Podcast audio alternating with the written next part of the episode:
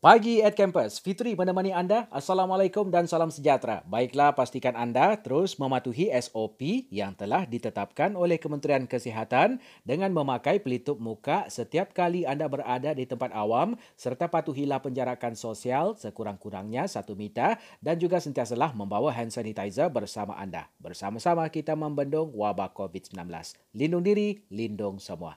Baiklah, info di pagi at campus hari ini adalah mengenai tiga destinasi menarik di negeri di bawah bayu. Tahukah anda negeri Sabah sangat indah dengan bentuk muka buminya yang bergunung ganang. Malah masih diliputi dengan hutan yang mekar. Selain dikelilingi Laut Sulu di bahagian timur lautnya, sementara Laut Cina Selatan di bahagian pantai barat dan Laut Celebes di bahagian selatan. Di samping keindahan bentuk muka bumi, negeri di bawah bayu ini turut menawarkan pelbagai aktiviti menarik yang kebanyakannya dapat mendekatkan anda dengan keindahan dan keunikan alam semula jadi. Apakah aktiviti-aktiviti tersebut dan di mana tempat menarik di Sabah? Baiklah, berikut Fitri telah senaraikan tiga destinasi menarik di negeri di bawah bayu. Yang pertama, Masjid Negeri Sabah. Masjid Negeri bagi negeri Sabah ini memiliki seni bina yang menggabungkan bangunan-bangunan pada zaman keagungan Islam dan zaman moden.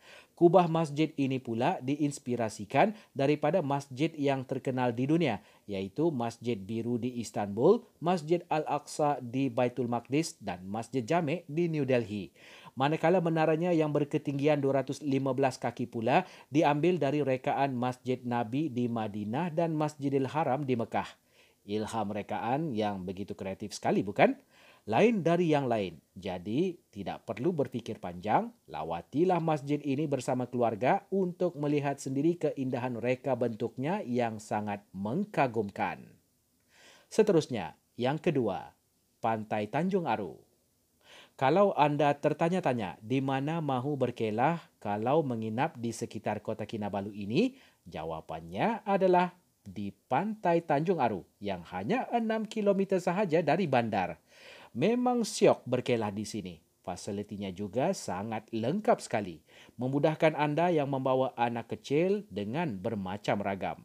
Di sini, anda dapat menikmati pelbagai makanan yang dijual di tepi pantai seperti air kelapa, air tebu, sate, apa sahaja yang anda bayangkan sesuai dimakan di tepi pantai, hampir kesemuanya ada. Lagi info penting yang perlu anda tahu sebelum ke sini adalah waktu matahari terbenam di sini iaitu pada jam 5.30 dan ke atas. Ya, memang awal. Dan ya, anda perlu tahu kalau anda bercadang ke pantai kerana pada waktu inilah pemandangan paling indah dalam hidup anda dapat dinikmati. Dan yang ketiga, Sabah Indoor Climbing Center. Apa? Tidak pernah berwall climbing, jangan risau. Dan jangan sedih kerana di sini terdapat ramai pakar-pakar wall climbing yang dapat membantu anda menjadi seorang wall climber yang tidak gentar menghadapi cabaran. Sekiranya anda singgah ke Sabah Indoor Climbing Center yang terletak di Likas Sport Complex KK. Beraktiviti lasak bersama keluarga adalah satu aktiviti yang sangat bermanfaat kerana dapat menaikkan keyakinan diri dan sifat kepimpinan ahli keluarga terutama anak-anak. Seronok dan berfaedah jika membawa keluarga anda ke sini. Mesti enjoy punyalah. Demikian tadi info di pagi at campus dan kepada anda yang masih belum mendaftarkan diri untuk mendapatkan vaksin, bolehlah berbuat demikian selepas ini dengan memuat naik aplikasi MySejahtera di telefon bimbit anda. Terus setia bersama kami di UMS FM.